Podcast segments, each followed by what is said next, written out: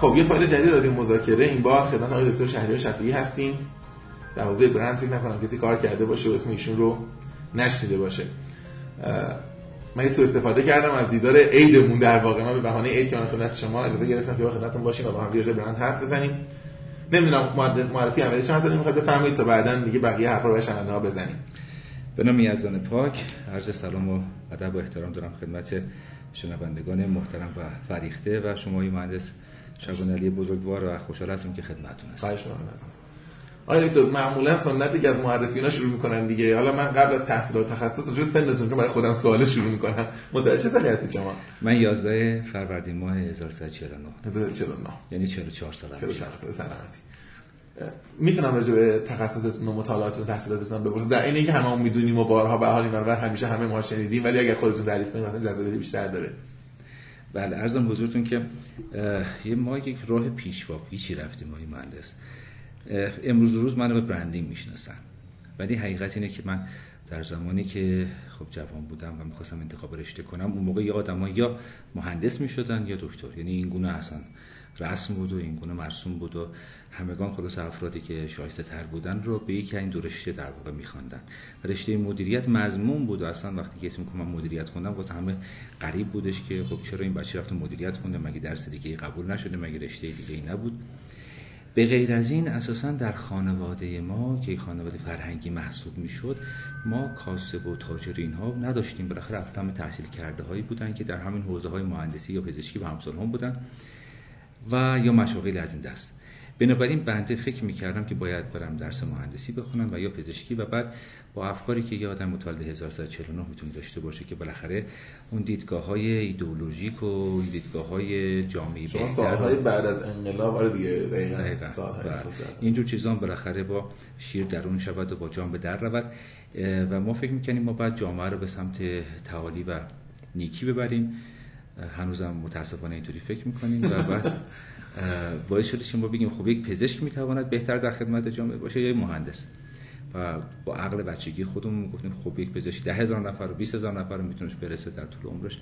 ولی یه دونه مهندسی میره 100 می‌سازه دو میلیون نفر آب دارن. بریم مهندس بشیم. شما انقدر اینو مضمون تاریخی برام نمیشه. ما هم مدل ذهنی داشتیم رفتیم مکانیک خوندیم با نهایت شرمندگی ما اینطوری فکر می‌کردیم. الان ما رفتیم مهندسی مکانیک خوندیم رفتیم مهندسی مکانیک خوندیم و بعد در فوق لیسانس رفتیم فکر کردیم که خب حالا باز هم یک مهندسی مکانیک فوق لیسانس می‌خواد بخونه چقدر خوبه؟ همون حوزه های مکانیکه ولی خب خیلی پیشرفته تر شما می‌دونید. بهتره که بری یک مهندسی دیگر داشته باشه و جمع این تو باشه. بنابراین فوق لیسانس رفتیم عمران خوندیم. و خب خیلی هم سخت بود. شما لیسانس مکانیک می‌خواستی بری فوق لیسانس عمران در اون زمان یک ریسک محسوب می‌شد. یعنی در سالی که بنده اون در واقع از دانشگاه علم سند بودم اون موقع و می‌خواستم برم از مقطع لیسانس مکانیک به فوق لیسانس مکانیک می‌خواستم برم. در اون زمان در دانشگاه سراسری از 3500 نفر داوطلب حدود 350 نفر می‌گرفتن. یک دهم تقریبا در کل کشور این گونه بله ظرفیت داشت. اما اگه از این ور از مکانیک می‌خواستم برم عمران می‌شد نسبت 15 به 4500 یعنی خیلی این واسه من کاهش پیدا می‌کرد. یعنی نسبت خیلی کم می‌شد. 15 به 4500 کجاست و 350 به 3500 کجا با بسمی من فکر کردم که باز هم انسان باید بره به مهندس خیلی مهندس تری باشد و رفتم و فوق لیسانس هم مکانیک. هنوز توهم نجات کشور بر جای خودش بود؟ واسه برای سازی هنوز هم داریم. آخه برندسازی هم به همین به همین دلیل شاید هم سازی هم برندسازی شد. دقیقاً همونطور و بعد مهندس شدیم. ولی که من همون زمانهای دانشجویم که کار می‌کردم آقای مهندس این گونه بود واقعیت که هر وقت که می‌خواستم برم کار کنم من تو هر جایی که می‌رفتیم ما قسمت مهندسی برمی داشتم میذاشتن تو قسمت فروش. و من مهندس و دیدگاه مهندسی خوبی داشتم تعریف از خود نباشه. ولی من میذاشتم تو بخش فروش. من بهم بر می‌خورد. گفتم یعنی چی؟ من فنی هم من مهندسم. یعنی چی منو می‌ذاری تو فروش؟ اصلا چه معنی داره؟ و در نظر بگیرید که اون زمان فروش در نظر بنده یک چیز ممدوح و محبوبی نبود. business چیز خود مادی و خاکی بوده که اون مقدار اصلا دنبال حطام جهان رفتن و دنبال کار زمینی کردن بود. ما می‌خواستیم بسازیم و برسازیم بناهای رفیع و بلند و منیفی که خلاصه این زمین رو با آسمان ببریم. یعنی این گونه فکر می‌کردیم حداقل در اون دوران و فکر کنم مملکت اصلا اینطوری فکر می‌کرد. یه جور نازل شدن بود به یه سطح خیلی پایینی که بله اصلا چه معنی داشت که من وارد حوزه فروش بشم؟ خواستم وارد فروش بشم که نمی‌رفتم مهندسی بخونم عمران بخونم مکانیک بخونم. به هر تقدیر طرفه روزگار این گونه شد که من در اونجا کشف شدم توسط دیگران و اغیار که بنده حس و استعداد business ی دارم و اینو در خودم نمی‌دونستم. برای خود من خیلی جالب بود. چندین بار این کشفیات در مورد خودم کردم و واسه خودم خیلی جالب بود. من یه پرانتز باز کنم به رسم استادم نصرالله منشی در کلیله و دمنه پرانتز باز می‌کنه و داستانی رو داخل داستان دیگه میگه. من یک کشف دیگه شبیه این خودم داشتم وقتی از خارج اومدم. بنده پدرم دیپلمات بود و ما در قبل از انقلاب در اون سوی آبها زندگی می‌کردیم. وقتی انقلاب شد همه سفرا به ایران بازخوانده شدن ما اومدیم به ایران. و بنده خب موقع رفتم کلاس چهارم نشستم. و فارسی بلد نبودم من انگلیسی حرف می‌زدم. بنابراین نوشتنم سخت بود نمی‌تونستم بخونم خیلی گرفتاری داشتم. به زور و شرط و شروط ها مثلا بالا چهار چهارم دبستانشون بودن که اگر نتونه در یک سلس دو سلس نمرهاشو برسونه اصلا این بچه داره کلاس پایینتر بشینه و خارج از سن خودش بشینه.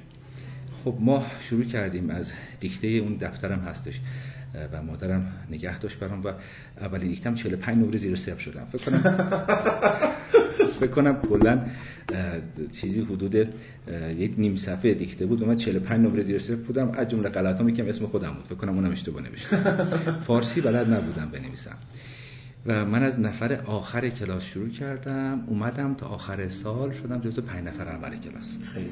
خیلی واسه خودم خوب خوب بود و همه تعریف کردن و تمجید و اینا. و سال بعد که کلاس پنجم بود اول سال بنده رفتم تای کلاس نشستم. برای به یک بچه در اون سن این گونه بود که تو اول سال بچه تنبلی هستی اول سال نمرات جزو نفرات آخره آخر ساله که تو بچه زرنگ میشی. و سلس اول وقتی که نمرات اومدن گفتن شاگرد اول آیه افشین قیومی. چون الان پزشک هستن در ایالات متحده به برم و دوست دوران کودکی من بودن.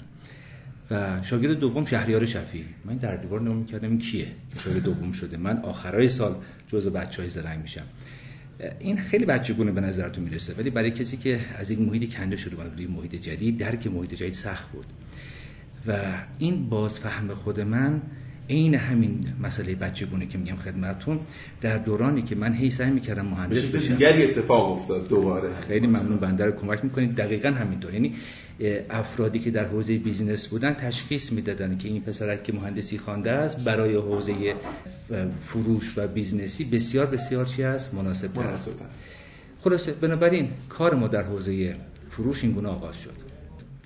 و من خاطرم هستش که یک روزی مخیر بودم بین این که یک شرکتی که نزدیک خونه ما بود و شرکت بسیار خوشنامی بود و ما موقع در زفر زندگی می‌کردیم و این شرکت در میرداماد بود. یعنی که من حتی پیاده می‌تونستم برم. و مخیر بودم که برم اونجا و کار مهندسی ما آغاز کنم یا همزمان به عنوان مهندس فروش سیلز انجینیر یعنی در واقع کسی که مسلط به امور مهندسی هست اما کار فروش انجام به عبارتی که فروشش در حوزه فنی است. مخیر بودم بین دو تا یکی رو انتخاب کنم. و این شرکتی که قرار بود کارش توش من با کار مهندس فروش نه مهندسی فروش در واقع سیلز انجینیر رو انجام بدم با فاصله بیشتری از خونم بود. بندم موقع ماشین نداشتم. و و البته اون خیلی مرسوم نبود که جوان ها همشون یک ماشین داشته باشن. و بعد من مخیب بودم که انتخاب کنم و حالا کسی هم زیاد بهمون نبود بگه چی بخون چی نخون چیکار بکن. ما رفتیم تو قسمت بیزنسی. لاین اون مهندس فروش رو انتخاب کردیم و مارجوع چه سنی از شما حرف می‌زنیم؟ مثلا 25 سالگی؟ بله. حدودا. بله. خب از بود 18 سالگی وارد دانشگاه شدیم. هم همون زمان دانشگاه هم تدریس خصوصی می‌کردیم هم هم اقسام کار دیگه که معمولا دانشجو می‌کنن که حالا خیلی هم خاص نبود بیشتر به حوزه ادبیات و شعر و اینا میپرداختیم و مقدار کار اینطوری. ولی خب مدام کار می‌کردم. من یادم میاد که مدام کار می‌کردم. تدریس خصوصی خیلی شدید می‌کردم. خیلی سیستم خانوادهتون چجوری بود؟ از اونایی بود که بعد خودتون مستقل کار می‌کردید یا نه؟ یا اصلا بله. چون خودتون ظاهرا کار می‌کردید تمام وقتی که بله بله. من نه تنها کار با می‌کردم وجود بله. ظاهرا وضع خانواده قطعا خوب بوده دیگه. بله ولی خب من کار می‌کردم ولی اگه می‌تونستم مثلا کمکم می‌کردم. یعنی اینطوری بودش که می‌دونم اولین پولی که در آوردم رفتم واسه مادر بزرگم و اینا چیزای خریدم و اونا دادم. حالا اون نیازم نداشتم ولی اینطوری بودم دیگه اصلا. در این سنی حدود 25 سالگی اینا که وقتی خواستم کار رسمی افزودنی شروع کنم بتون. افزودنی بتون بودش و موقع دیگه فوق لیسانس هم داشتم دیگه و و بعد از اونجا رفتم تو شرکتی که کار در فروش نرم افزارهای تخصصی انجام می‌داد و نرم افزارهای طراحی. و از اونجا من رفتم فرانسه. رفتم فرانسه که بشنم داره روش کار کنم. یادم میاد اونجا واسه اولین بار بیشتر تفاوت این سیلز و مارکتینگ و فروش و بازاریابی و حضور اینها رو می‌دیدم و بزرگوارانی که حالا همشون مهندسی خوندن می‌دونن. ما در رشته مهندسی مکانیک مهندسی عمران و کلی مهندسی ها به غیر از مهندسی صنایع که مهندسی صنایع داره ژن مدیریتی توش هست تو بقیه رشته مهندسی یک واو از بحث مهندسی نمی‌خونیم. حتی یک مدیریت بخش مدیریت نمی‌خونیم. یعنی حتی یک کنترل پروژه هم خونده نمیشه. بنابراین این بحث های فروش و اینا خیلی بحث های جدیدی بود. اون زمان هم کتابی زیاد نبود. اصلا کتاب های فارسی هم نبود. خیلی اصلا این خبرها نبود و خلاصه ما رفتیم اونجا فرانسه دوره های تخصصی مارکتینگ و sales و presentation عرضم بزرگواران که مباحث نرم افزارهای مهندسی رو خوندیم. این اولین حضور بند توی فرانسه هست و آشنا شدن با فرهنگ فرانسه و دیدگاه فرانسه. تو بچگی هم خارج خیلی بودم ولی اولین بار که می‌خواستم دوباره در سن بالاتر با فرهنگ فرانسه آشنا بشم مال این سنین بودش. پس شما عنوان مهندس رفتی فرانسه رفتی. بله. چون تصویر ذهنی خود من این بود که به عنوان یک کسی که در جستجوی مدیریت رفتی فرانسه. مهندسی بودی که رفتی تا مدیر برگشتی. نه خیر. یا حداقل به با گرایش بیزینسی برگشتی. مهندس رفتم مهندس برگشتم. این دور اوله. دور دوم چند سال بعد اتفاق افتاد؟ و دوره دوم خودم دیگه فرانسه رو انتخاب کردم. چون می‌دونستم که مثلا حوزه فرانسوی تو حوزه برندینگ و مارک... با زاویه دید من بهتر از حوزه انگلو ساکسون هستش. این حوزه انگلو ساکسون تو حوزه مارکتینگ خیلی خوب است ولی برندینگ به خصوص مباحث مستظرفه و فشن و اینها خب مسلما فرانسه متفاوته تو لاکچری برندها و برندهای خدماتی اینا متفاوته. حالا اگه خواستید بعدا میفرمایید من بله، خدمتش اطلاع خدمتش. توضیح میدم. اما من این خط رو تموم کنم. خلاصه ما رفتیم اونجا اینو خوندیم و و بعدم مدام از دانشگاه از این سفارت انگلیس با هم تماس می‌گرفتن در همون موقع که شما تو چند رشته شاگرد اول شدید و چون تو چند رشته شاگرد اول شدید ما می‌خوایم شما رو بفرستیم برای اینکه انگلیس شما فوق لیسانس بخونید. چه رشته انتخاب می‌کنید؟ من موقعم دو به شک بودم. چی بخونم؟ ولی که خانه مدیران می‌رفتم و خانه مدیران سازمان مدیریت صنعتی در اون سالها که جاهای خوب بوده که جاهایی بود که شما حرفای عجیب و جدید میشنیدید و خیلی این گرد همایی ها و فروم ها و مکان های گفتگو در مورد مباحث مدیریتی و صنعتی اینا کم بود. من هم موقع با سن کمم مثلا 24 5 سال سن می‌رفتم قاطی بزرگان صنعت میشستم. ولی می‌رفتم که یاد بگیرم کسی نبود چیزی یاد آدم بده به این شکل. واقعا کسی نبود.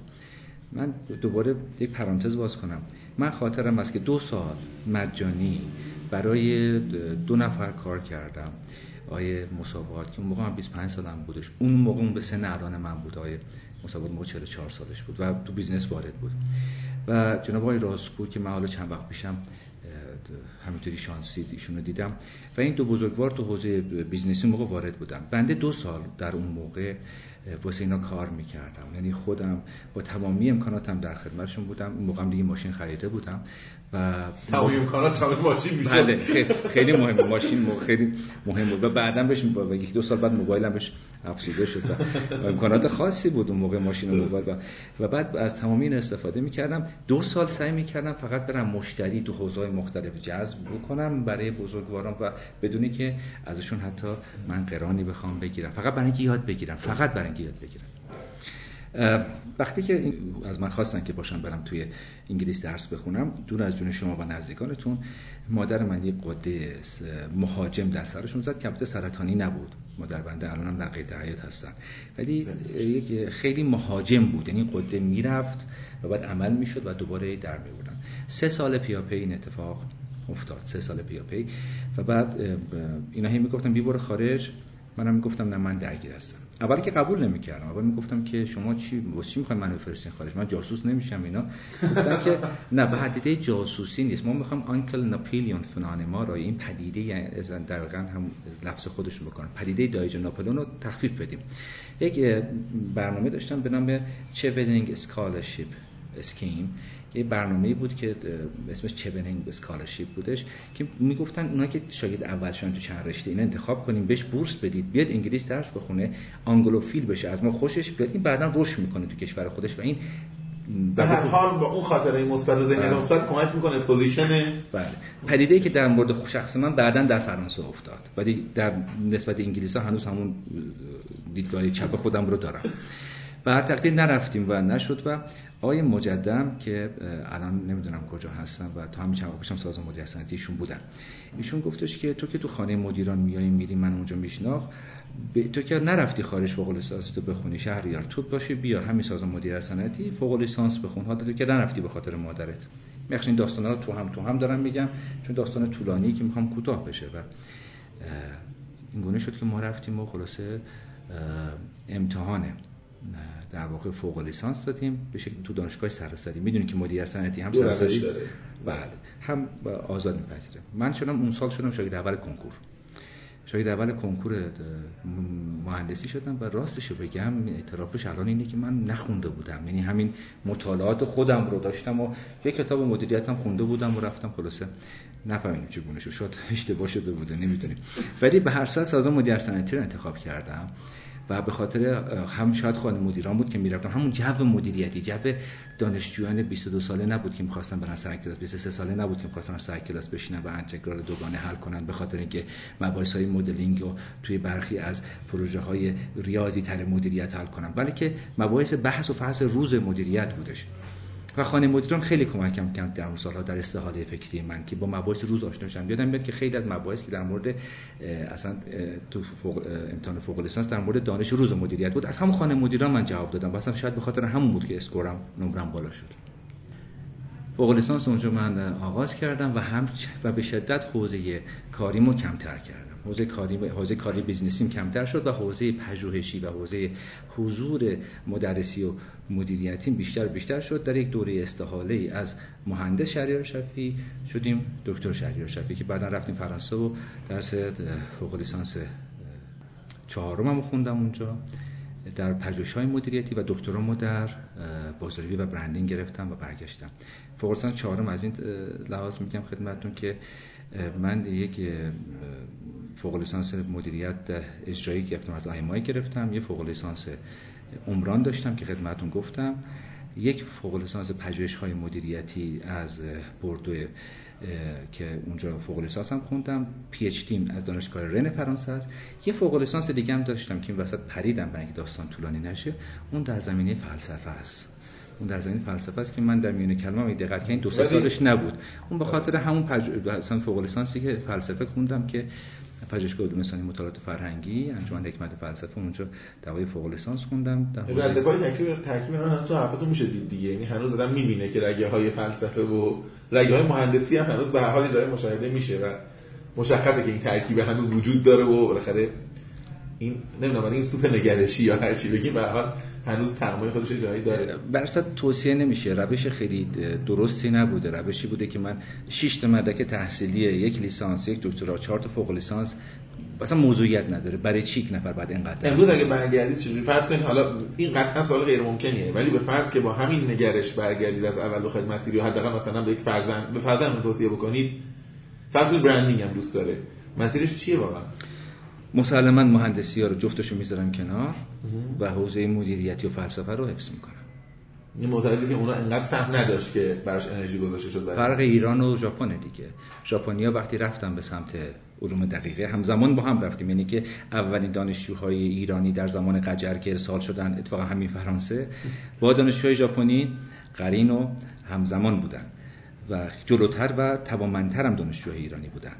ولی دانشجوی ژاپنی فقط در علوم دقیقه وارد نشدن توی علوم انسانی و مدیریت هم وارد شدن. ما به شدت فکوس و تمرکز و توجه رو علوم دقیقه بود و مرحوم و زنده یاد در واقع امیر کبیر نگاهشون اصلا به باستو در واقع بعدن که اومد و سعی کرد اینو توسعه بده و دار و فنون و زد اصلا اسمش دار و فنونه یعنی نگاه نگاه علوم بله دیگه و این زده شد و هنوزم می‌بینیم. هنوزم پارادایم توسعه در ایران به خط و به تولید و به سوله است. یعنی پارادایم توسعه پارادایم فیزیکی است. وقتی میگیم توسعه پیدا کردیم یعنی چند تا صد زدی چند تا کارخونه زدی چقدر راه درست کردی که همه اینها به نظر من درسته. درسته. بعد راه زد بعد کارخونه زد بعد سوله زد.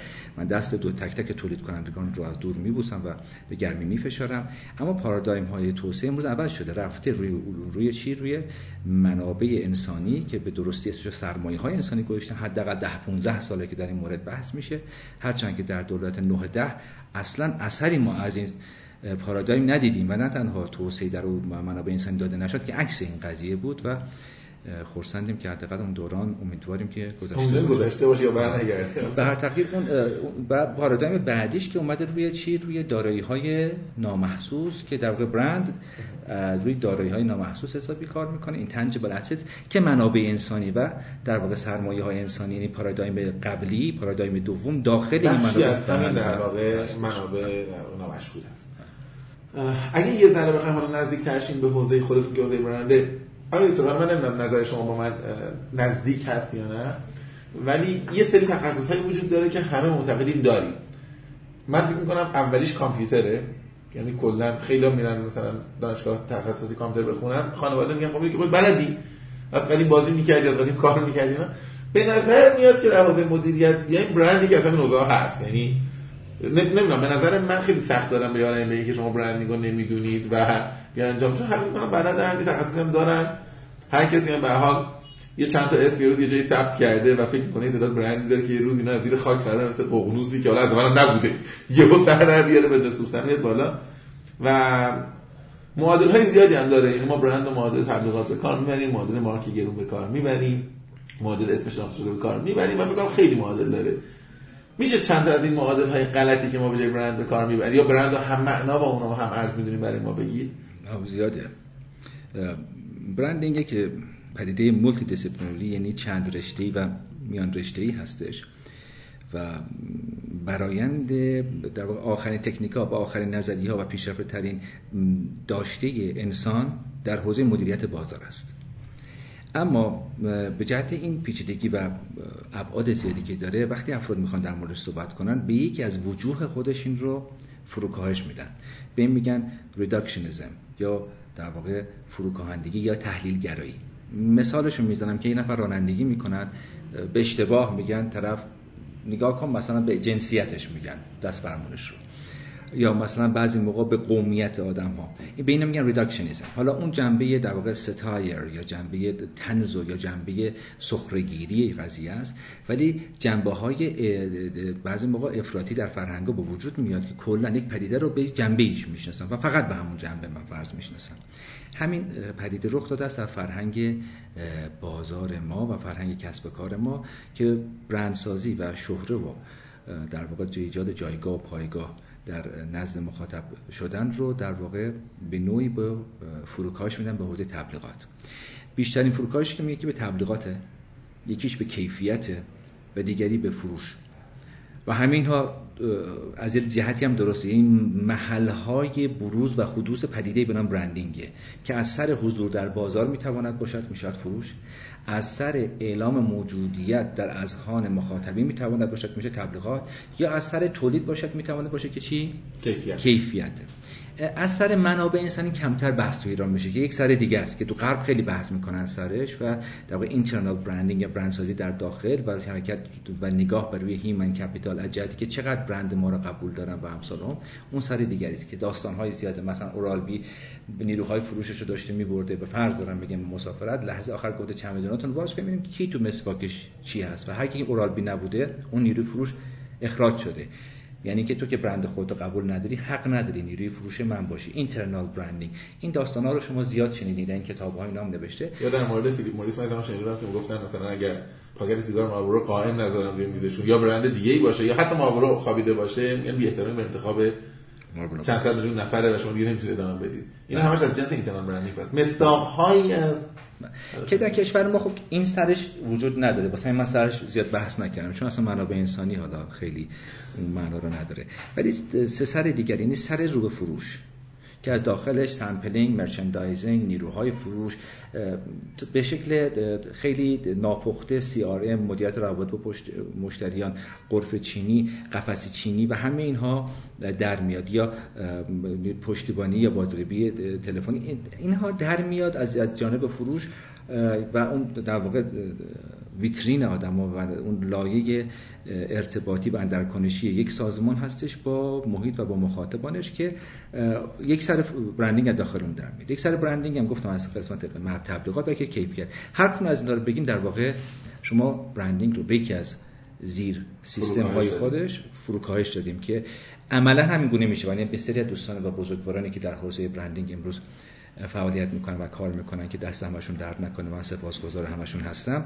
به یکی از این بخش ها بر اساس اون که قبلا پیشینشون چی بوده ناخودآگاه قضیه رو فروکاهش می‌کنن من اگر حوزه برند می‌خوام کار کنم باید راجع به ارتباط مثلا برند و مذاکره برند با مشتری و ارتباط برند با مشتری روی حوزه برند می‌کنم و فکر می‌کنم که قسمت عمده از برند رو دارن مثلا دانشجویان توسعه میدن و تبلیغ می‌کنن. طبیعتا خب حالا شما که استاد مسلم مذاکره هستید و مذاکره تو خیلی جنبه ها کار می‌برید ولی مثلا تو بی تو بی برندینگ یا توی تربیت نیروهای فروش شما خب خیلی کارآمدتر خواهید بود.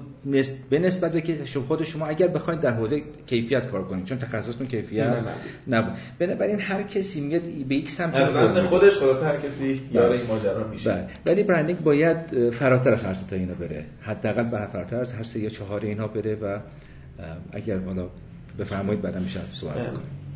اگر بخوایم حالا اسم برندینگ روش نذاریم تلاش برای ساختن این هویت و تثبیتش و ارتقایش که خب همیشه تاریخ آدم می‌بینه. ولی با این اسم که علمی به اسم برندینگ وجود داشته باشه روش مطالعه بشه ترویج بشه تحقیق بشه این چقدر جدید یا قدیمی از کجا شروع شده اصلا؟ علم چی؟ علم مدیریت به خصوص چی هستش؟ علم مدیریت در واقع هیچ وقت دانشگاه شروع نمیشه. این گونه هستش که practitioners یا افراد اجرایی دست به کارهای می‌زنن scholars یا مدرسین و اون دیدگاه های مدرسی داخل دانشگاه میشینن آنچه اونها می‌کنند رو مطالعه می‌کنن طبقه بندی می‌کنن داخلش نظریه ها رو در میارن. به قول لنین همیشه در واقع واقعیت از ذهن ما غنیتره. و اون چی که اونها practice می‌کنن درش لایه های زیادی در حوزه اجرا وجود داره که بخشی از اینها می‌توانن علمای حوزه marketing و branding و بازاریابی و برند استخراج کنن و بیان بهش قواره و نظم بدن بگن که اینا نظریه است. بعضی موقع نظریه ها پیش بینی هم می‌تونه بکنه. البته نه به شکل علوم دقیقه. branding کجا شروع شده؟ گفت گوگرد پارسی خواهم بردن به چین که شنیدم قیمتی عظیم دارد و از اونجا کاسه چینی به روم آرم و دیمای روبین به هند و فولاد هندی به حلب و آبگینه حلمی حلبی به یمن و برد یمانی به پارس. اگه دقت بفرمایید اینجا ما در مورد دقیقا برندینگ صحبت می‌کنیم و برندینگ در واقع مکان کالایی که منصوب به یک مکان است. خب برندینگ آیا پدیده غربی است؟ به معنای آنچه که در تاریخ رخ داده بیگمان نه. و آیا به عنوان علم چی؟ پیده غربی است. خیلی از حوزه مباحث حوزه مدیریت به زعم علمی بودن و تاریخ علم کالای غربی حساب میشن محصول غرب حساب میشن. آنچنان که شما در دشگرکشی خشایار شاه به آتن به قرائت خودشون یک میلیون نفر. اما خب حالا ما که معتقد نیستیم 150 هزار نفر الی 50 هزار نفر. حضور داشتن در این لشکر کشی ولی باز هم این تعداد نفر رو از بلاد پارس بردن به سوی آتن و اون پل بزرگ دوری تنگه بوسفور دریای اژه اژه یعنی اجیتیت یعنی دریای خشمگین اژه که اصلا چون تنگ است در, واقع سیاه رو به مدیترانه وصل می‌کنه خیلی جریان های تندی اونجا داره.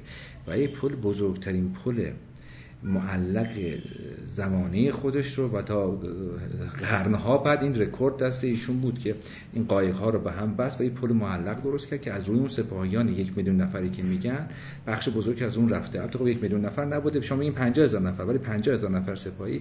یعنی همین میزان آدم پشت سرش هست که بخواد تدارکاتش رو انجام بده و آشپزخانه‌اش و کلی اسب های نسایی که اون موقع از حوزه ایران نصف رو برده بودن چون میدون ایران سوار نظام داشت و اونها سوار نظامی آنچنان نداشتن.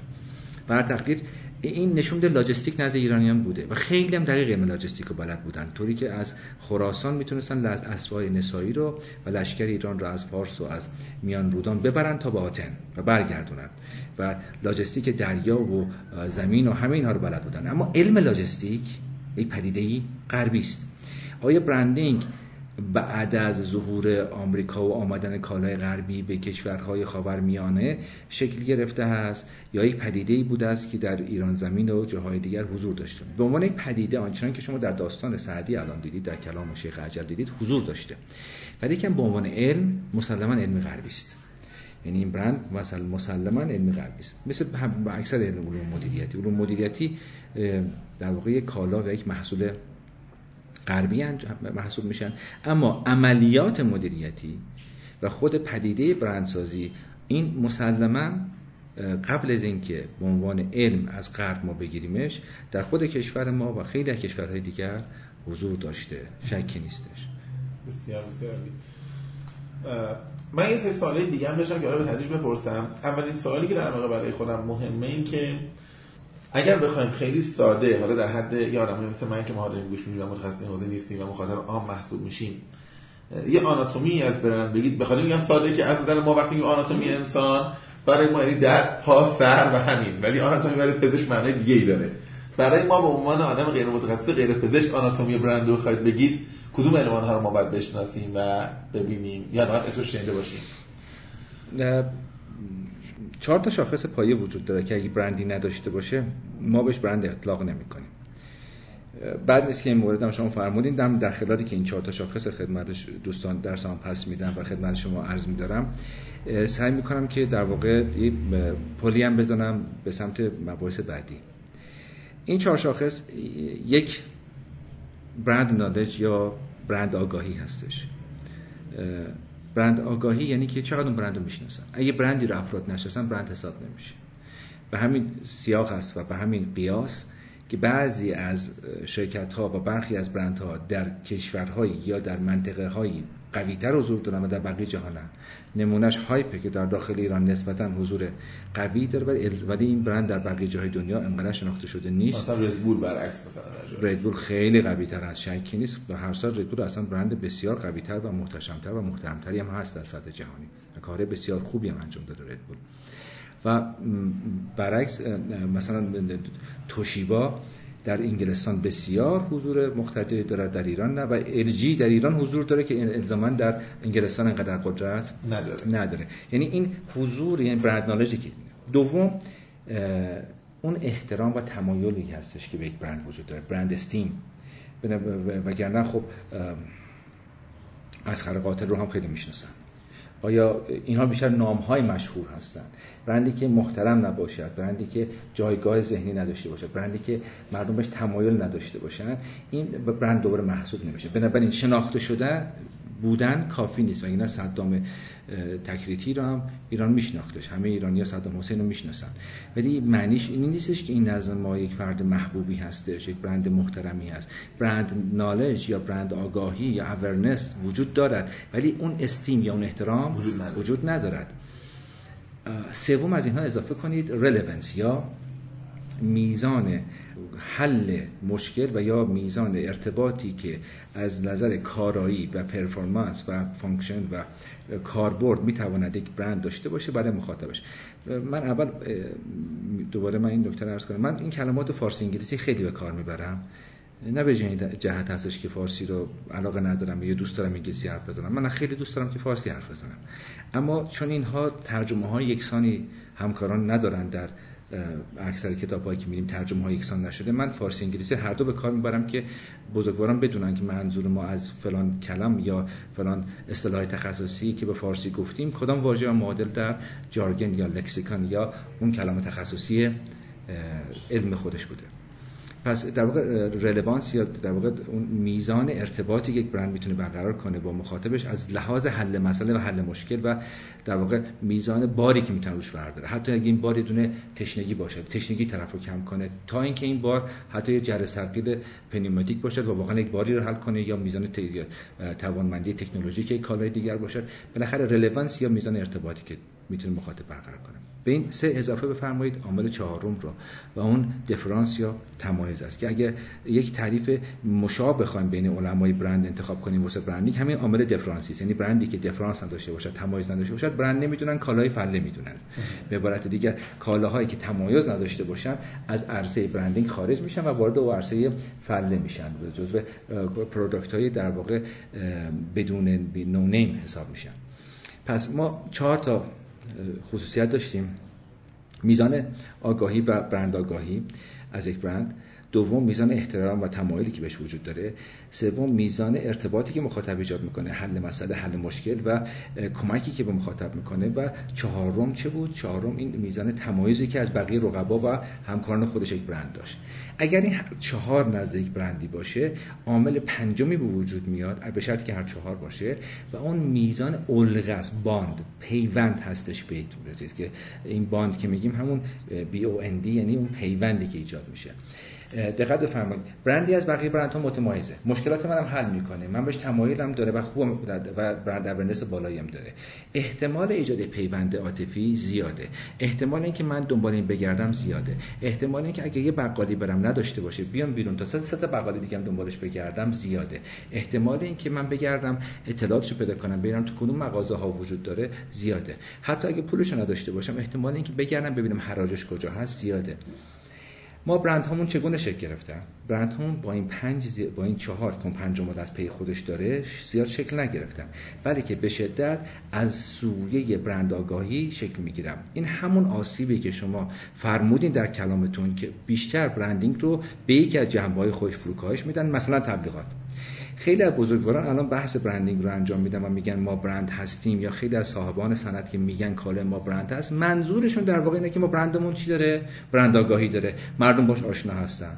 مثلا یه چیپسی وارد بازار میشه یک دونه تبلیغ در مورد لوسی لوسی لوسی می‌سازه و خیلی از افراد با اون, با اون چیپس آشنا میشن. خب چون چیپس جدیدیه بقیه چیپس هم حالا خیلی سای فوق العاده نیستن. افراد در اولش یک دونه میرن می‌خرن. یک سرج یا یک دونه برآمد یا بسامدی از تکرار خرید به وجود میاد. خیلی زود میخوابه. خیلی زود هم این سرج یا این برآمد یا بسامد میخوابه. یک تاثیر برند آگاهی به عنوان یکی از چهار پایه اصلی بوده است ولی با یک پا این میز و این بنا استوار نمی‌توانه بمونه. و بیشتر برندهای ما در واقع توانمندیشون به همین حوزه برند آگاهی. که بهش میگیم در واقع برند نالج.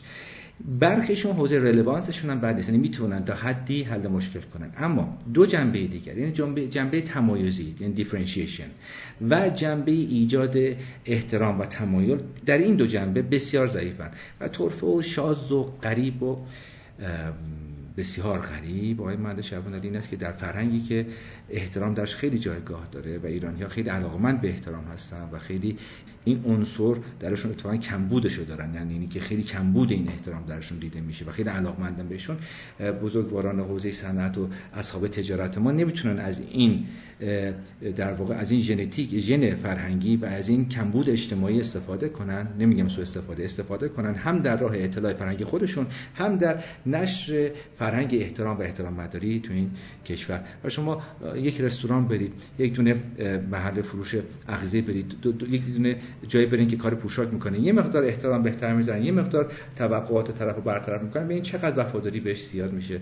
و وقت من صحبت از احترام می‌کنم منظورم چرب زبانی و بازی های کلامی نیستش. احترام به معنی آنچه که در فرهنگ ما بهش احترام بگیم و ایرانی آیکیو بالایی داره. احترام و چرب زبانی سریع تشخیص یه سوال دیگه هم برای مطرحه چون خیلی جاها می‌بینم که در مطرح میشه. ما قبل از اینکه بحث رسمیمون شروع کنیم داشتیم راجع به مرز مشترک branding و استراتژی حرف می‌زنیم و positioning و جایگاه یابی من از لغت استراتژی می‌خوام شروع کنم.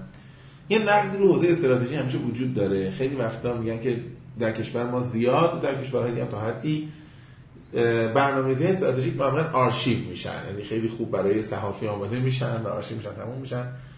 و همیشه این گلایه وجود داره و البته های بسیار زیادش وجود داره. استراتژیستا اول می‌گفتن که آقا ما طراحی می‌کنیم شما بعد اجرا کردید بعد اجرا شدید هنوز اوضاع درست نیست. گفتن آقا کنترل خوب نیست. کنترل درست گفتن شما اینتگریشن نداری یک پارچگی نداری دعوا بوده. شبیه این نگرانی در حوزه برند هم خیلی وقتا وجود داره برای خیلی ها که ما از کجا مطمئن باشیم که در واقع وقتی حوزه برندینگ فکر می‌کنیم مثلا اجرا بشه. یا اصلا کسانی که میشنن یا کار برندینگ انجام میدیم تخصص داریم چه اتفاقی براشون میفته نقطه شروع برندینگ از کجاست؟ از منی هم که در واقع می‌خوام یک برند درست بکنم یا از شماست که صاحب برندی اینا این من هر برندی رو بخوام تو سفارش بدم میشه درست کرد. من می‌خوام خودکار درست کنم اصلا به هر اسمی حالا. می‌تونم بگم من اینو می‌خوام اونو می‌خوام یا شما باید نگاه کنید ببینید چه چیزی بهتر من میشه دوخت یعنی قرار این برای من لباس باشه یا نقاب. هر نقاب شده هر کسی میشه گذاشت بشه که نقاب خوب داشته باشید لباس ممکن شما لباس خوب داشته باشید تن من نشه کرد برند از کدوم جنسه؟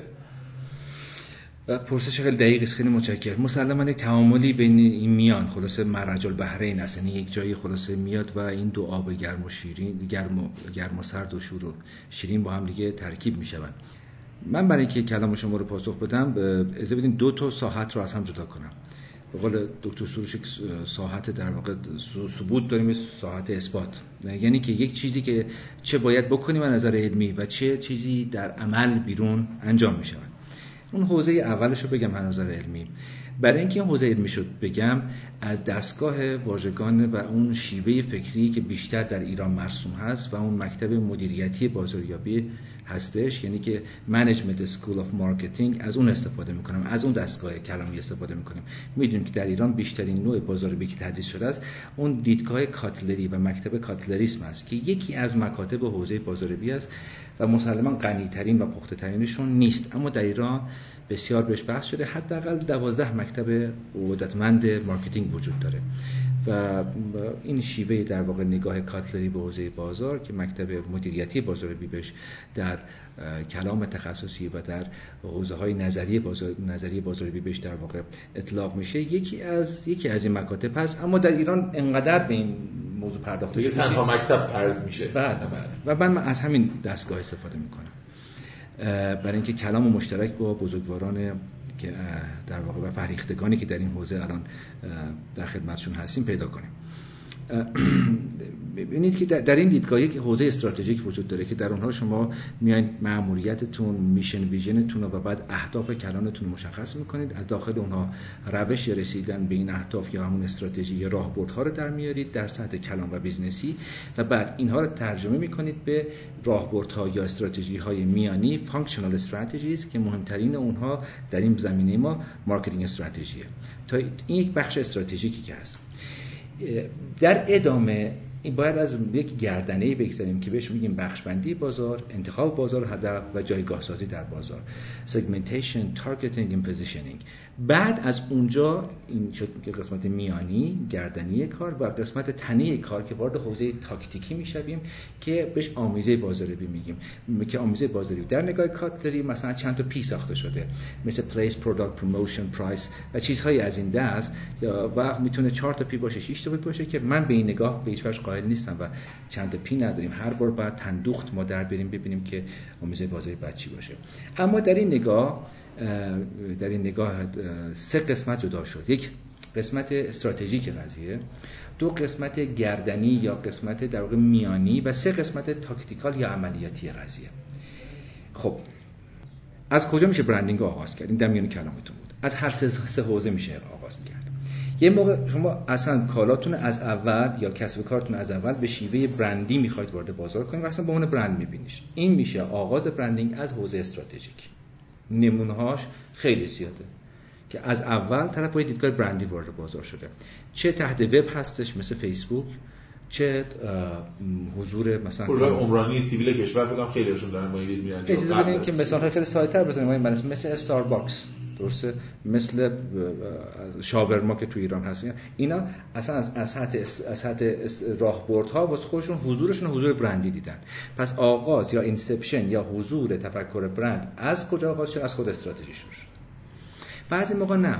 میام توی تاکتیکا تو قسمت 4P تو قسمت 6P تو قسمت آمیزه بازاریابی تو marketing mix اونجا می‌بینیم اصلا این بحث برندی رو. مثل چی؟ مثل اینکه من بیام یک محصول ببینم. مثل سمند مثل ساقه طلایی. مثل خیلی از اینها که در واقع از حوزه چی شروع می‌کنن؟ مثل حتی, حتی آیفون. مثل آیپاد. این از کجا؟ از حوزه product از حوزه محصول شروع می‌کنن یا خدمت شروع می‌کنن. پس ته این زنجیره بود. اون زنجیره که از استراتژی شروع می‌شد بعد از میومد segmentation targeting positioning بخش بندی هدف گذاری بازار و position بندی و بعد می‌رفت تو تاکتیک ها و آمیزه بازاریابی. این از ته یعنی تو اون قسمت ته آغاز می‌کنن. یعنی با branding رو تو یکی از محصولات یا یکی از خدمات خودشون می‌بینن. یک قسمت دیگه ای وجود داره که از اونجا میشه branding آغاز کرد. خیلی جای خوبی است. من خیلی توصیه می‌کنم بزرگواران اینجا شروع کنن. ما 90 درصد آنچه که شکسته بسته به عنوان برند سازی تو ایران انجام میدیم تو همین قسمت محصول است. تو همین قسمت product است. اینکه کسب و کاری از اول در استراتژی های خودش به شکل حضور برندی خودش رو نگاه کنه ضعیف بوده. اکثرا یک کارآفرین یک محصولی پیدا کرده اومده رو محصولش کار کرده. branding در سطح product برند آغاز شده یعنی که برند اومدن روی محصول بستن و بعد همینو بعضی موقع توسعه دادن. بعضی موقع به خطاهای استراتژیک خورده این قضیه. که مثالاش اگه بفرمایید من عرض می‌کنم خدمتتون. یک قسمتی که خالیه شروع و آغاز branding از حوزه positioning یا حوزه جایگاه سازی هستش. خب تو قسمت segmentation ما چیکار می‌کنیم؟ بخشبندی بازار بازار رو به قرائتی و به شیوه‌ای بخشبندی می‌کنیم که اون قسمت هایی که مناسب تر خودمون هست برای حضور در اونجا پیدا کنیم. خلاصه یک نفر نمی‌تونه در همه بازارها همه گونه حضور داشته باشه و همه محصولاتشو بده. این دیدگاه بیشینه‌گرا که دیدگاه رد شده است. این دیدگاه در واقع قابل اعمال نیست برای هیچ شرکتی. بعد تو گزیده وارد بازار شد. و از اون بخشا که انتخاب می‌کنیم من میشه بازارهای هدف ما. اما تو هر دو, دو تا شرکت حتی در یک بازار که وارد میشن می‌تونه position اشون با هم دیگه متفاوت باشه. position یعنی چی؟ جایگاه یعنی چی؟ یعنی اون تصوراتی که من می‌خوام مخاطب من مشتری من نسبت من داشته باشه در تفارق و تمایز از رقیبم. بنابراین در یک دستگاه نسبت نسبی قرار تا زمانی که رقیبی وجود نداره عملا مفهوم position وجود نداره. درود بر شما درود بر شما. مگر position های یکتا. مثل position یکتا مثل مثلا wonderland یعنی-, یعنی که انقدر عجیب غریبه این position مثلا پارک های دیزنی دیزنی لند درست شد و امثالهم که یو اصلا چیز شبیه اون به این سادگی به وجود نمیاد. چیز خیلی یکتاست. مگر اینها. اینا رو می‌ذاریم کنار. مثل قله دماوند و امثالهم اینا خیلی خیلی خاصن. خیلی متفاوت هستن. این position های یکتا اینا رو می‌ذاریم کنار. مثل برج میلاد مثل برج آزادی و امثال بقیه کالاها بقیه محصولات بقیه برندها در یک دستگاه نسبی به کار حضور دارن. یعنی من کجا هستم در ذهن مخاطبم چه رتبت و چه جایگاه و پایگاهی دارم به نسبت و مقایست و در تمایز با رقیبم. خب اینجا همون جاها هستش که دو تا عاملی که من قبلا خدمتتون گفته بودم. یعنی نسبت من با مخاطب relevance نسبت من با مشتری میزان مدخلیت و میزان ارتباط من به اون در واقع میزان استحکام پیوند من با اون relevance در واقع relation من با اون. و از اون طرف میزان تمایز من با رقیب یعنی difference یا differentiation اینجا دیده می شود پس دو تا سازه خیلی مهم ما سازه های ارتباطی سازه هم concept منظورم هستش در واقع. construct ی که هم داشتن بحث می‌کنیم. یکی سازه ارتباطی و یکی سازه چی؟ سازه تمایزی. همزمان داره در این دیدگاه جایگاه سازی به کار میره. این دو سازه رو ترکیبش ما می‌کنیم در علوم branding بهش میگیم brand strength برندی داره قدرت است که در دو ضلع خیلی قوی باشه. ضلع ارتباطی با مخاطبش. چقدر مسائل اونو درک می‌کنه چقدر تندوخت مخاطبش راه حل میده چقدر محصولش قیمت گذاریش محل ارزش محل حضورش نحوه ارتباطش نحوه تخفیفاتش و همه اینها متناسب با مخاطب هستش. خدمات بعد از فروشش نحوه ارتباط گیریش نحوه احترام گذاریش و چقدر نسبت به رقیبش متفاوته. دوباره از همین شاخص ها یا شاخص های دیگر. مثل دسترسی مثل خدمات بعد از فروش مثل گارانتی مثل وارانتی و خیلی چیزهای دیگر که می‌تونه با چی باشه؟ جنبه های پرستیژی و امثال که می‌تونه متفاوت با رقیبش باشه. این این دو زل وقتی جمع بشه برند استرنث یا قدرت توانمندی برند به وجود میاد. من می‌دونم مخاطبی که بزرگواری که داره گوش میده یه چیزی در واقع الان ما نمی‌خوام خیلی علمی صحبت کنیم که عزتشون کنیم و نمی... ولی که از طرف دیگه وارد موضوعی داریم میشیم که موضوع برندسازیه که به اندازه کافی توی مملکت در واقع بهش استخفاف دادن. در حد تراکت در حد تبلیغات های در واقع نه چندان مستحکم در سطح مثلا یک دونه شبکه فروش و امثال هم بعضی موقع فروکاهش دادن و فکر نکنم که در واقع رسالت شما و رسانه خوب شما و جایگاه علمی شما این باشه که بخواید به اون قضیه دامن بزنید. بنابراین من در این حالی که دوست ندارم خیلی علمی و پیچیده صحبت کنم دوست دارم که بزرگوارانی که الان وقت عزیزشون رو گذاشتن و دارن گوش میدن به عرایز بنده کلمات خیلی خوب شما. اینو حداقل این جنبه های علمی و این و این تفاوت این دیدگاه ها رو الان باش آشنا بشم. بنابراین ناخودآگاه مجبورم در بعضی موارد و بعضی از موضوعات مقدار علمی تر گفته بکنم هرچند که مطمئن هستم که بزرگوارانی که در خدمتشون هستیم بالاخره رتبت علمی و در واقع اون جایگاه و بینششون حتما در واقع در اون پایگاه قرار داره که این موضوعات رو باش هم ارتباط برقرار می‌کنه هم شاید خیلی بیشتر بنده تو بخشهایی و یا کل قضیه بدونن. پس ما در مورد چند سازه اینجا صحبت کنیم چند سازه علمی. یکی از بهترین مواردی که میشه این سازه ها رو یعنی برند استرنف رفت و دید و براش طراحی کرد همه حوزه جایگاه سازیه حوزه جایگاه سازی حوزه ای است که در حوزه مشاوره ایران خیلی ضعیفه کتاب در موردش خیلی کمتر داریم مدرسین و همکاران بنده خیلی کمتر در موردش صحبت می‌کنن. یکی بخش بسیار ظریف ظریف هستش. اونی که شما فرمودین که بخش استراتژی میره نگاشته میشه و بعد میره تو کتابخونه ها فقط آرشیو میشه. آرشیو میشه و پیاده سازی نمیشه. به همین دلیل است که بخش استراتژیک زمانی به بخش تاکتیکی به بخش عملیاتی وصل میشه که از اون قسمت میانی یعنی گردنه یعنی بخش بندی بازار هدف گذاری بازار پوزیشنی بگذاره. هر جای این دونه هر جای این زنجیره. در واقع پیوستگی نداره. بله یعنی اگه ما استراتژی تبدیل به سر بکنیم که شبیه به سرم هست در سازمان و بدنه همون تن ما باشه که خب قسمت عملیاتی هر سازمانی بزرگتر قسمت استراتژیکش هست و خیلی بست و رفت بیشتری داره. اون چیزی که این دو تا رو به هم بحث می‌کنه قسمت ظریف به نام STP Segmentation Targeting و Positioning بخشمندی بازار انتخاب بازارهای هدف و جایگاه سازی بازار این سه قسمت قسمتی که کمترین میزان تدریس کمترین میزان مشاوره کمترین میزان کارشناس درش وجود داره تقریبا بسیار محدود و معدودن تحلیل شما از این چی اگر بخواید علت بکنید؟ اینکه ما اینو فکر می‌کنیم خیلی مفروض می‌دونیم یا اهمیت فکر اهمیت چه قبول داریم. مفروض می‌دونیم. هر کسی خودش می‌دونه. پدیده خیلی فرهنگیه. تو همه عرصه ها اینطوری هستیم. ایرانی ها تو عرصه های بسیار زیادی نمیشه نمیشه کلان بعضی موقع خیلی کلفت گفتگو می‌کنن. در حوزه عملیاتی همون کاری می‌کنن که از مقابل تاریخ می‌کردن. منظور من چی هستش؟ ما تو خیلی عرصه های نظر دادن ایده دادن دکتر بودن واسه بقیه خیلی خوب وارد میشیم. وقتی می‌رسیم به مباحث عملیاتی همون روش های قرون وسطایی بعضی موقع به کار میره. چرا ما این گونه هستیم؟ اون قسمت میانی فراموش شده. این قسمت میانی تو خیلی از زمینه ها فراموش شده. تو قسمت خورده خوراکیمون فراموش شده. تو قسمت زندگی طبیعیمون فراموش شده. تو قسمت در واقع دیدگاهمون به حتی طبمون فراموش شده. اکثر ما در مورد سیاست در مورد عرفان در مورد دین در مورد فرهنگ در مورد جامعه در مورد تاریخ نظرات خیلی بزرگی میدیم. وقتی ببینیم که همین آدم در زندگی شخصی چیکار می‌کنه ساده ترین مباحثی که می‌گفت و صحبت می‌کرد نمی‌تونه که عملی سازی کنه. نمیگم نمی‌خواد نمیگم نفاقه نمیگم که تمایل نداره روشش رو نمی‌دونه. نمی‌دونه اون ایده ها رو با اون کلام سترگ و بزرگ ترجمهش به عمل در زندگی درود بر شما. ما اساسا یک بحث بزرگی داریم یک مقاک هستش که اینجا ببینید من فرمای شما یک مقاک نوشتم. یک یک چاله بزرگی هست. هابرماس که زمان آیه رئیس جمهور دو رئیس جمهور پیشین یعنی آقای خاتمی به ایران اومده بودن. جز آخرین بازماندگان حلقه فرانکفورت هست. می‌دونیم که در جهان امروز دو حلقه بزرگترین تاثیر روش داشتن. یکی حلقه وین هست. حلقه هم بزرگوارانی زیادی که در, در واقع حوزه علمی بیشترشون بودم مثل آینشتاین مثل رایشنباخ مثل بور مثل رادفلر مثل و خیلی از اینها که اونجا حضور داشتن که این علوم دقیقه امروز ماحصل دیدگاه های اونا هستش مثل اریک فروم حوزه روانشناسی مثل پاپر حوزه فلسفه و امثال و از اون بر یک حلقه چپی هم بود. این حلقه بیان خیلی تمایلات در واقع راستی داشت. و این حلقه چپی هم بود که اوپنهایمر و امثال هم بودن و حلقه فرانکفورت مشهوره هابرماس یکی از واقع آخرین افراد این حلقه هستش. دو جریان بزرگ فکری بودن که جهان امروز رو ساختن.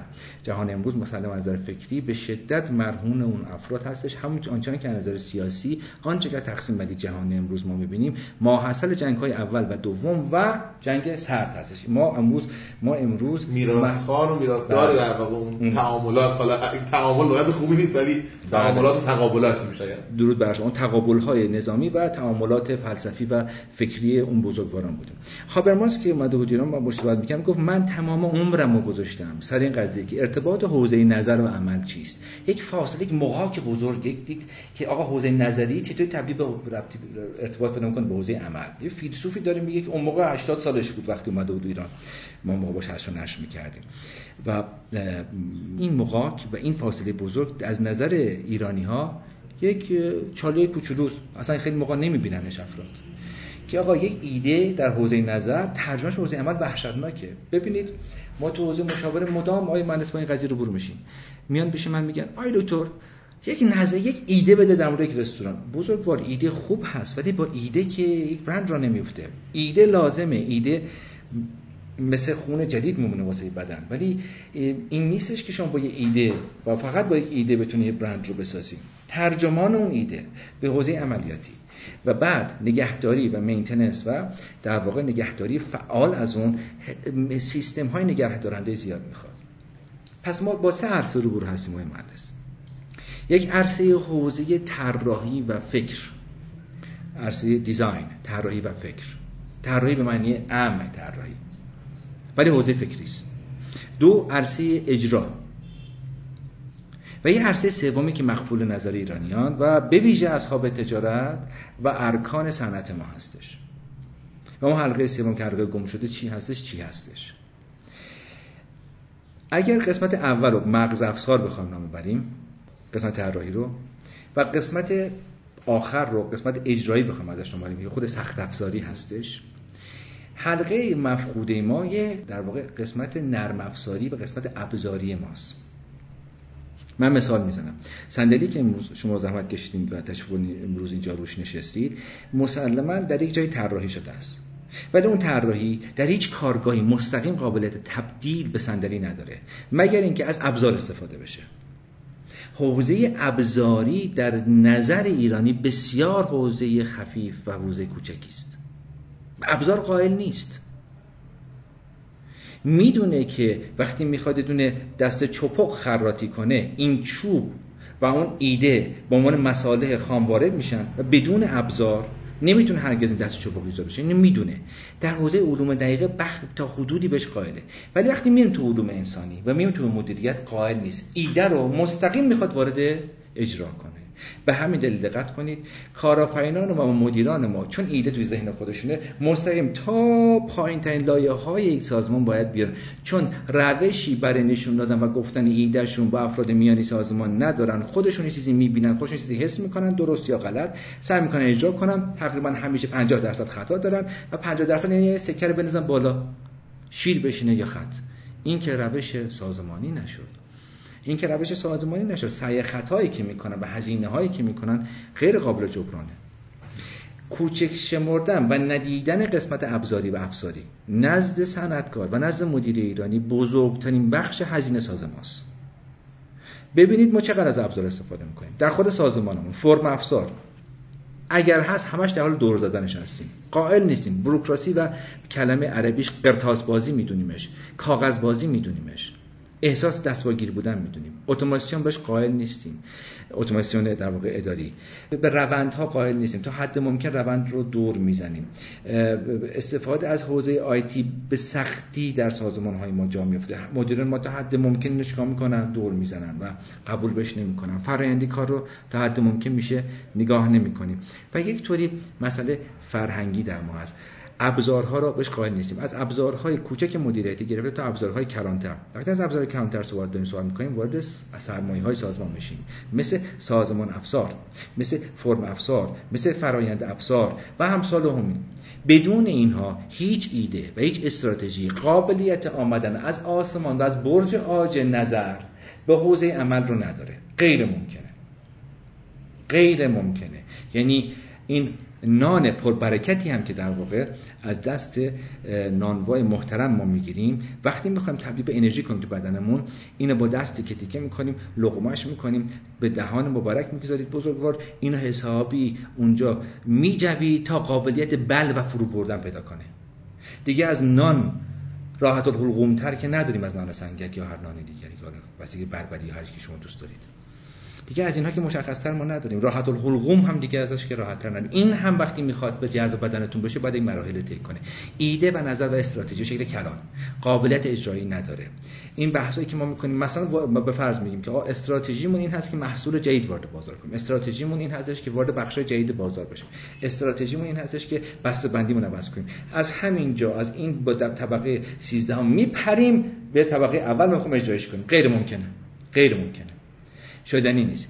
به همین سیاق حوزه برند هستش. تو این قسمت که تقریبا اصلا مباحث ابزاریش و حوزه های افزاریش آشنا باش نیستن بزرگواران که تو این زمینه نیست دارن کار می‌کنن. بنابراین برند تبدیل به چی می‌شود در ذهن عزیزان؟ یک اسم یعنی برند رو تخفیف میدن کوچیکش می‌کنن به یک اسم. اسم رو می‌خوان ناگهان از اسمی که هنوز حتی ثبت هم نشده و مراحل ثبتش هم نشده تبدیل کنن به یک دارایی استراتژیک در ذهن مخاطب که اون اسم هر جا دید. خازه و تعظیم کنه و تعظیم کنه و در واقع دست به گریبان ها بدرد و فریاد زنان به سمت اون اسم بدره و ایجاد حب و عشق زیاد بکنن نسبت به اون اسم و اون اسم واسش یک بوتی بشه و اصلا همچین چیزهایی شکل نمی‌کنه. اصلا این یک اسم که فقط یک اسم اصلا چگونه شما از یک اسم می‌خواید پری به یک دارایی نامحسوس استراتژیک پیچیده در ذهن مخاطب. تا این اسم تبدیل به یک جایگاه در ذهن مخاطب شود تا این گوساله گاو شود سالها میگذره. و ابزارهای زیادی لازم هستش فرمودید چرا استراتژی تبدیل عملی چیزی نمیشه استراتژی هر چقدر خوب فرموله شوند قابلیت آمدن مستقیم به حوزه تاکتیک رو ندارن اینو بحث و هر کسی که در حوزه های حالا چه آنگلوساکسون یعنی حوزه آنگلوساکسون حوزه یک حوزه بزرگ فکری شامل انگلستان و آمریکا و اینها. چه حوزه continental؟ یعنی حوزه فرانسه و آلمان اینها. تو هر کدوم از اینا شما یه خورده کار کرده باشی یه خورده درس خونده باشی می‌دونی که اصلا اون حوزه استراتژی انقدر بها نداره. یعنی بها داره. بزرگترین خودت کجاست؟ حوزه ابزاری افزاری است. که می‌خواد بره به حوزه عملیاتی برسونه. بنابراین دقت کنید تو سازمانمون چطوری است. اون بالا فکرهایی می‌کنن. اون پایین حوزه عملیاتی کار خودشون رو کاملا انجام میدن. و مدیران میانی بعد مدام بین حوزه عملیات و حوزه بالا می‌دوند و فرد جای ابزار رو گرفته. یک مدیر میانی که خوب می‌فهمد می‌تونه افکار بالایی رو ترجمه کنه به حوزه عملیاتی.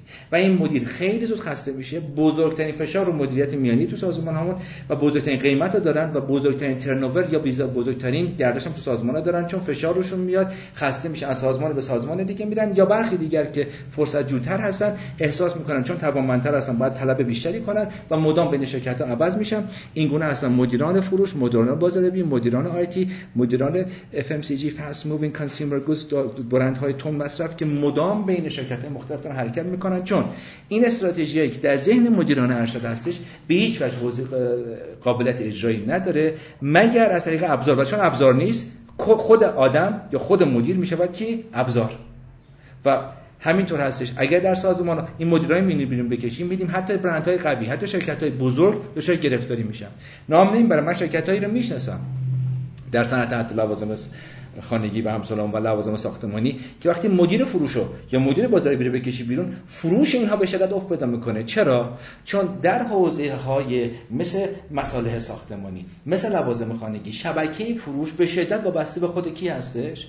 مدیران محترم به فروش بازاریابی. پس اگه مدیر رو جابجا کنید بخش بزرگی از ابزارها و افزارهای سازمان در حوزه عملیاتی یعنی در حوزه های تاکتیکی که مثل پخش مثل فروش و همسالان کاملا ابتر میشه و زبان اون برند الکن میشه. پس اینجا ما دوباره می‌رسیم به اون خلا خلا و خلایی که در این مقاک به وجود اومده. خلا بین افکار بلند و حوزه اجرا. نبودن سیستم نبودن شیوه های ترجمه راهبرد به سازوکارهای اجرایی که همون راهکار هستش. واقعیتش اینه تو وقت محدود خیلی سخت دارم انتخاب کنم که شما چی بپرسه چی نپرسه. ولی یه حوزه هست که شما به شدت بهش معروفید و من حیفم میاد که حالا ولو کوتاه برای ما صحبت نکنید. من البته برای کسی که حرفمو گوش میدن بگم که من قبل از اینکه بحث رسم شروع کنم داشتم با آقای نگاه می‌کردیم. نمونه در واقع هویت سازی ها و هویت پردازی هایی که برای برند های مختلف انجام شده بود و اون چیزی که حالا جلب توجه می‌کنه برای من به عنوان مخاطب عامی که نگاه می‌کنه یک پارچگی عجیبیه که در بخش های مختلف این هویت سازی دیده میشه. یعنی از هویت مفهومی که شروع میشه از ارزش هایی که از اون اول تعریف میشه تا مرحله که به هویت وسطی می‌رسه و نمادها و تداعی ها اینا به شدت یک پارچه است. ولی من می‌خوام یک قسمت از این لباس در واقع بیشتر بپردازم به دلیل اینکه حداقل من اینو بیشتر از شما شنیدم. حالا به عنوان یه مخاطب. اونم بحث شخصیت پردازی برای برند که شما با نگاه خاص خیلی وقتا به اسطوره سازی و تطبیقش با اسطوره های میتولوژیک در واقع بهش نگاه می‌کنید.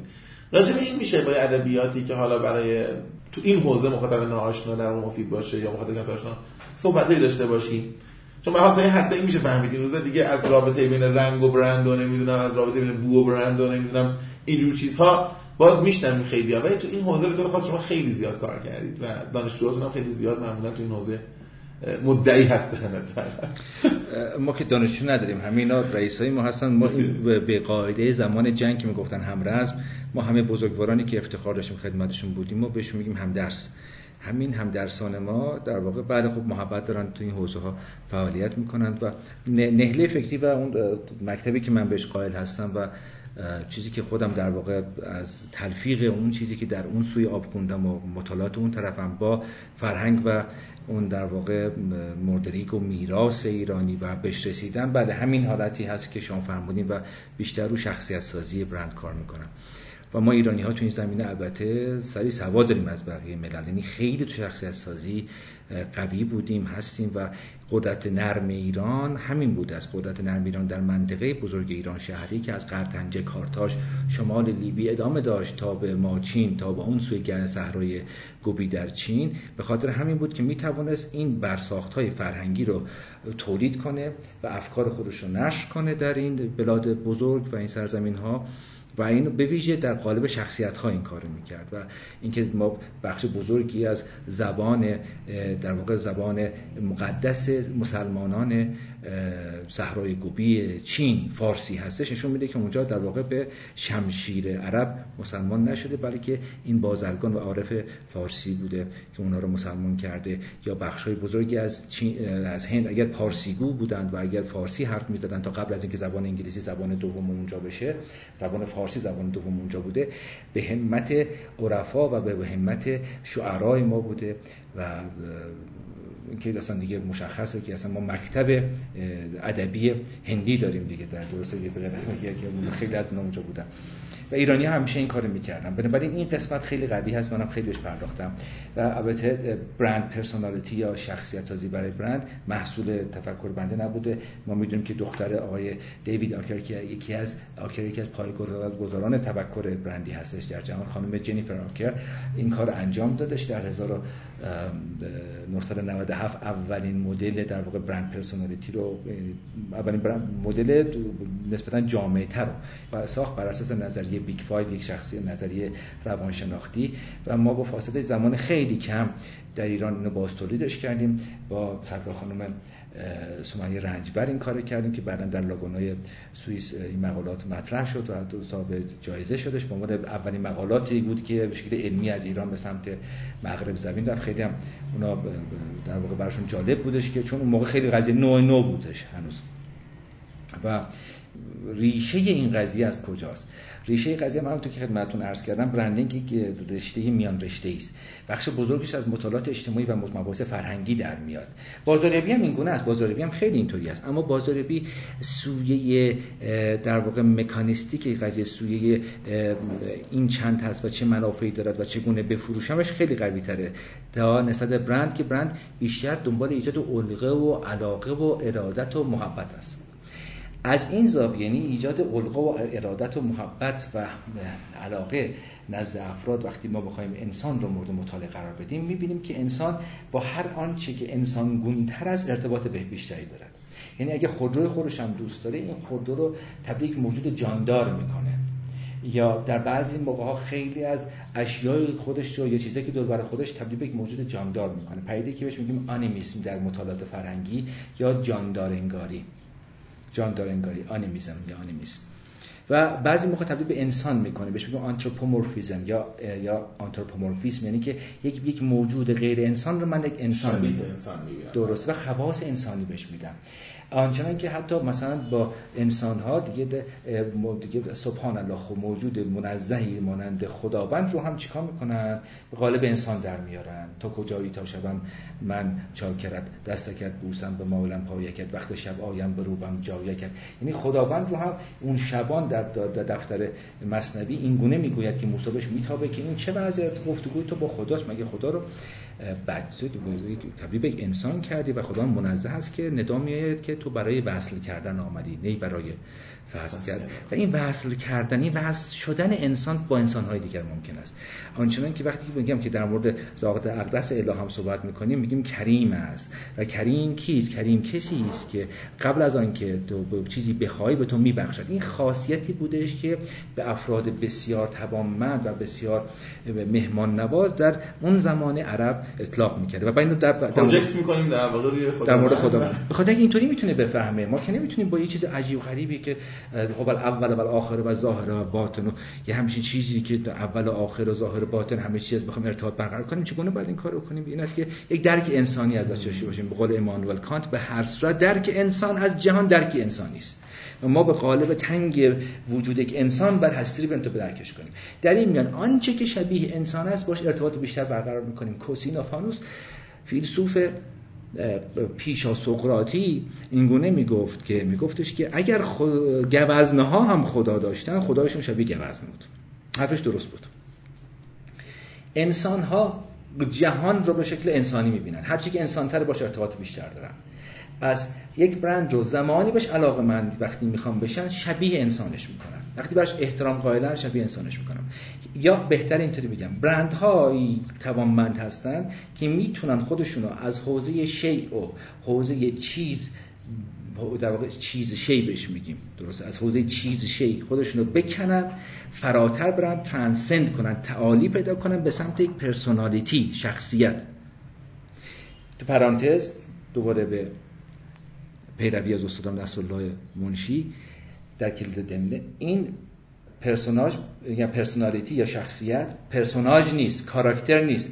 مثل میمون چیتوز یا مثلا اون موجود لاستیکی میشلن و یا انواع اقسام این آدمک تک یا اون شبیه اونها نیست. اونا پرسوناژن اونا کاراکترن. personality معنیش دقیقا این است که یعنی شما اگر بخواید خواص انسانی رو به یک برند که انسان نیست یک برند نسبت بدید اونو با در قالب انسان چگونه می‌بینید؟ مثال های بارزش مثل بی ام بی ام رو وقتی با آدم های مختلف میگیم اگه چشتو ببند اینو به شکل انسان بخوای ببینید چی می‌بینی؟ اکثرا خواهند گفت که اینو ما مرد می‌بینیم. حدود سی و خورده نزدیک چهل سال می‌بینیم. به صورت یک مرد است. یه خورده ورزشکار خوشتیپ جذابه. وقتی بهش میگیم که بنزو چی می‌بینی؟ میگه نه. اینم مرده ولی این سنش بالاتره. این مقدار رسمی تره خوشتیپه ولی با اون ورزشکاری نیست. وقتی بهش میگیم خب حالا روز روز چی می‌بینیم نه. میگه این خیلی اصیله. سنش مرد باز ولی سنش از اونها بالاتره. 206 چی میگه میگه نه دختر سی سال است. به عبارت دیگر اینها نه دخترن نه مردن نه زن ولی در ذهن طرف همچین شخصیتی پیدا می‌کنه و می‌تونه باشه اون ارتباط برقرار کنه. بزرگترین حوزه difference تمایزی در امروز روز در برندها از سوی ایجاد شخصیت ایجاد می شود یعنی اگر من بخوام تمایز پیدا کنم تمایزهای کارکردی یا functional یا تمایزهای در کیفیت و یا خصوصیت کاربردی خیلی سریع توسط دیگر رقبا رقبا قابلیت کپی کردن یا قابلیت تقلید داره.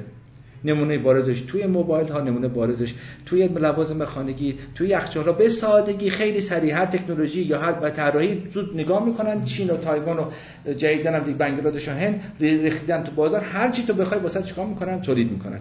پس از جنبه کارکردی و فنی نمی‌تونی شما تمایزتون رو پایدار نگه دارید. خیلی نفس می‌بره. که استاندارد تکنولوژی هم در حدیه که تقلیدش با حداقل که نه حتی متوسط کیفیت دشوار نیست. یعنی اصلا دشوار نیست. به خصوص در حوزه های مصرفی.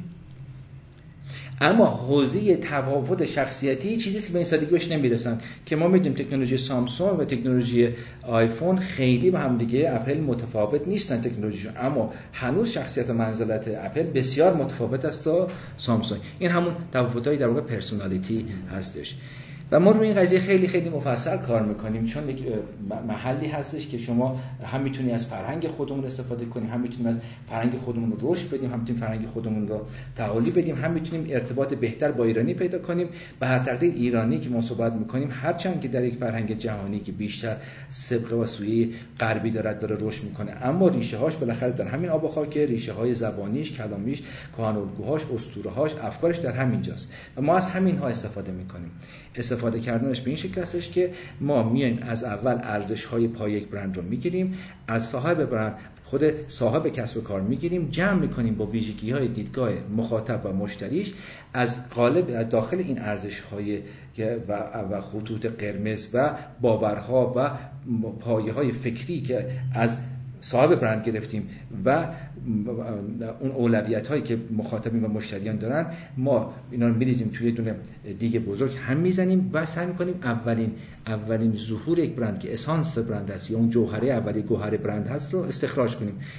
فرآیند پیچیده داره وقت شما نمی‌خوام بگیرم اینجا. خلاص DNA برند اینجا استخراج می‌کنیم که این برند DNA ش چیه؟ این DNA میریم تکثیرش می‌کنیم توی لایه های دیگر می‌زنیم و آخر اصلا میرسونیمش به این DNA روح میدیم تبدیلش می‌کنیم به یه آدم. personality ساخته میشه وقتی این personality ساخته شد حالا ترجمه میشه ترجمه میشه به هویت بصری. بهش میگیم identity CI یا corporate و سندش که می‌سازیم بهش میگیم corporate identity guide حوزه های بصری مثل لوگو مثل رنگ مثل شعار مثل شعار تبلیغاتی. مثل شعار سازمانی مثل حضور در نمایشگاه مثل لباس و همه اینها از داخل اون در میاد. منتها تمامی اینها بعد بتونن اون شخصیت نشون بده اون شخصیت برند ترجمهش می‌کنیم به حوزه طراحی که این طراحی محصولش بعد چگونه باشه بسته‌بندیش بعد چگونه باشه خود ژانر محصول بعد چگونه باشه بدنه محصول بعد چگونه باشه. ترجمهش می‌کنیم به حوزه اگر خدمات به خصوص است به حوزه که اون خدمات می‌خواد توش چی بشه بعد ارائه بشه بعد مثل architecture و حوزه معماری اونجا که اگر شما قرار خدمت فرضی که رستوران هستی معماری رستورانت باید چگونه باشه؟ اگر franchise هستی در franchise مختلف باید چگونه باشی و این از همش یک وحدتی درش به وجود میاد. چرا؟ چون ژنتیک اون DNA کشف شده. به عبارت دیگر که ما بچه ها شبیه هم دیگه هستش به خاطر اینکه یک ژن رو داریم کم کنیم بهش انتقال میدیم. و اینا عین هم در نمیان ولی شبیه هم در میاد یک پارچگی که پایه اصلی برندسازی است یا اینتگریتی یا انتگراسیون یک از اینجا به دست میاد که ما می‌تونیم این دی ان رو در بیاریم و این و این دی ان رو تکثیر بدیم. تکثیر بدیم در جنبه های مختلف برند. پس همون همون همون ارزش های پایه تبدیل میشه به یک دونه ژن و اون ژن هم منتقل می شود به پیامهاش به طرز لباس پوشیدنش به نحوه پذیرش به نحوه تولیدش به حضورش در بازار به خدمات بعد از فروشش. بنابراین شما با هر جای اون برند روبرو میشی با یک نمط و با یک شیوه و با یک اسلوب روبرو میشی. ژنی که می‌گیری یکسانه. هرچند که قسمت فروش با قسمت تبلیغات با قسمت خدمات بعد از فروش و با قسمت ارزم موضوعتون حضور دیجیتال و حضور ویرچوال و حوزه در واقع مجازی طرف متفاوته. ولی این تفاوت مثل تفاوت بچه های خانواده است. شما خواهر برادر رو می‌بینید اینها به جنسیت قد و اندازه و شکل و صورت با هم متفاوتن. اما شما تشخیص ژن یکسان بین اینها میدی و تشخیص میدی این خواهر برادرن اینجا اونجاست که تقریبا هویت داره بر شما ایجاد میشه که شما محصولات مختلف بی رو نگاه کنید. چش فصل تشخیص میدین اینا مال بی لوگو هم میشه تشخیص داد این ماشین بیاد و دقت بفرمایید. ما وقتی اون مدیران ارشد بی ام صحبت می‌کردم خصوصا در اروپا می‌گفتم ما دو نوع در واقع اینتگراسیون و اینتگریته به کار می‌بریم. یکی اینتگریته در طول تاریخ. که شما دو این 2002 که مال زبان جوانی های ما بود ماشین 2002 اصلا هیچ شباهتی با سدان الان اینها نداره. ولی شما اگه سال به سال بیاین برای نگاه کنید 2002 به چی تبدیل شده به چی تبدیل شده؟ دو دقیقا مثل یه خانواده که شما پدر جد طرف رو می‌بینی به پسرش شبیه پدر بعد پسرم به پسرش شبیه اما حالا هشت نسل اومدی جلو این بچه دیگه عین پدر بزرگ پدر جده نیست. اما یه خطوط یعنی اون نخ تسبیحی که نسل به نسل وجود داره حفظ شده در واقع. بنابراین این وسط گم نمیشن گم نمیشن در واقع در واقع نسل گم نمیشه. و همچنین بین یک دونه انتگراسیون ارزی میدیدش. گفت ببین تمام بچه های خانواده ما تو یک نسل شبیه به هم یعنی سالن های هفت و مثلا 53 مون درسته که مدل های متفاوت هستن اما بالاخره شبیه به هم هستن. مشخصه که برادر هم دیگه هستن برادر از این مختلف من فکر کنم تلاش بیجا و ناموفقی که ما سعی کنیم در این مدت زمانی که ما حرف بزنیم از جنبه های مختلف بودن به زور بخوایم یه چیزی رو در واقع فشرده جابیم در بحثمون. و من همینجا که در واقع میشتم دارم قول می‌گیرم که حالا در فاصله بیشتر ما بتونیم بشیم صحبت بکنیم. باعث افتخار من من این سوال مشخص بس الان داره برام ایجاد میشه با توضیحاتی که شما می‌دید. برندینگ همونطور که از اول اشاره کردید بین رشته یه چیزی نیست که یک نفر بگه من از اول می‌خوام برم فقط روی این کار کنم و خودش رو ببنده این حوزه. تا زمانی که سواد در واقع حوزه های دیگر مدیریت از جمله بازاریابی از جمله استراتژی از جمله ارتباطات کامیونیکیشن ها نباشه این مخرج مشترک شکل نگیره. عملا دانش برندینگ وجود نداره. میشه گفت؟ 100 درصد همینطوره. چون اصلا این طبقه 13 هم روی 12 طبقه قبلی بنا شده. شکی نیست. شکی نیست. برخلاف بعضی از حوزه‌های مدیریت که ممکنه نفر بره فقط حوزه یاد بگیرم و توش کار بکنم و مشکل با جای ندارم نه مسلما کسی که تو برند کار می‌کنه بعد کیفیت خوب بلد باشه منابع انسانی خوب بلد باشه تئوری مدیریت 100 درصد بازاریابی بلد باشه از پخش سر در بیاره حوزه تکنولوژی رو باش آشنا نباشه اصلا لازمه. وگرنه ناخودآگاه برندینگ رو در حد یکی از اینها چیکار می‌کنه؟ فروکاهش میده. آخرین سوال من که شما به پراکنده خانی و پراکنده دانی شهره در واقع از این که خیلی هم در هم رفت نداره خیلی مطالعه می‌کنید مشخصه کردین انجام می‌دید. می‌خوام بدونم این صرفا علاقه شخصیه یا توصیه شما هم به دیگران هست؟ یعنی فکر کنید که این ترکیب پراکنده از جاهای دیگر هم دستاوردی داشتن و میوه چیدن نهایتا باعث میشه دادن کار بکنیم می‌خوام سلیقه توصیه برای منی که دارم گوش میدم حرف شما رو. چون شما از حوزه تاریخ و جغرافیا میره جغرافیا حوزه فلسفه میره برعکس یه قسمتش که جبر دوران کودکی بود اون اصلاحگری ها ولی امروز شما توصیه می‌کنید با آدم که حرفا گوش میدن که این پراکنده خانیه و پراکنده آشنا شدن کمک بکنه به باروریشون یعنی سوال سختی از من می‌کنید. من از اجازه می‌خوام که اول کلاه بذارم زمین و بگم کوچیک همه بزرگواران هستم بعد صحبت کنم که یک موقع اصلا هم بر یک نوع از خودشیفتگی نشه. ببینید جان من این کارو می‌کنم ولی بیسم رو سالیان سال ساختم. یعنی این گونه نبوده است که مثلا بنده فرض پارسال رفته باشم کتابی رو خونده باشم در این مورد و امروز موردش بخوام مدعی باشم و صحبتی کنم. حوزه branding رو سال 80 من تو ایران شروع کردم. سالی که لوگو رو با برند یکی می‌گرفتن که هنوزم می‌گیرن البته. درسته؟ یعنی هویت بصری رو با هویت با ما و person یعنی که هویت به ما هویت یعنی به شکل personality اشتباه می‌گرفتن. بعدا اومدیم کم کم مثلا انواع اقسام کنفرانس ها رو گشتیم و در زمان دیگه اگه بفهمید خدمتتون عرض می‌کنم که چگونه این حوزه اصلا ما توسعه دادیم. ولی از اون موقع تا حالا 13 سال داره میگذره. و من 13 سال واقعا کار کردم. یعنی من عکس دارم بتونشون بدم. مثلا من رفتم مونت کارلو. خب مونت کارلو که بهترین جاهای دنیا. حالا هر کی بره اونجا اصلا بگه ول کن دوربین چیه؟ کار چیه؟ ولش کن.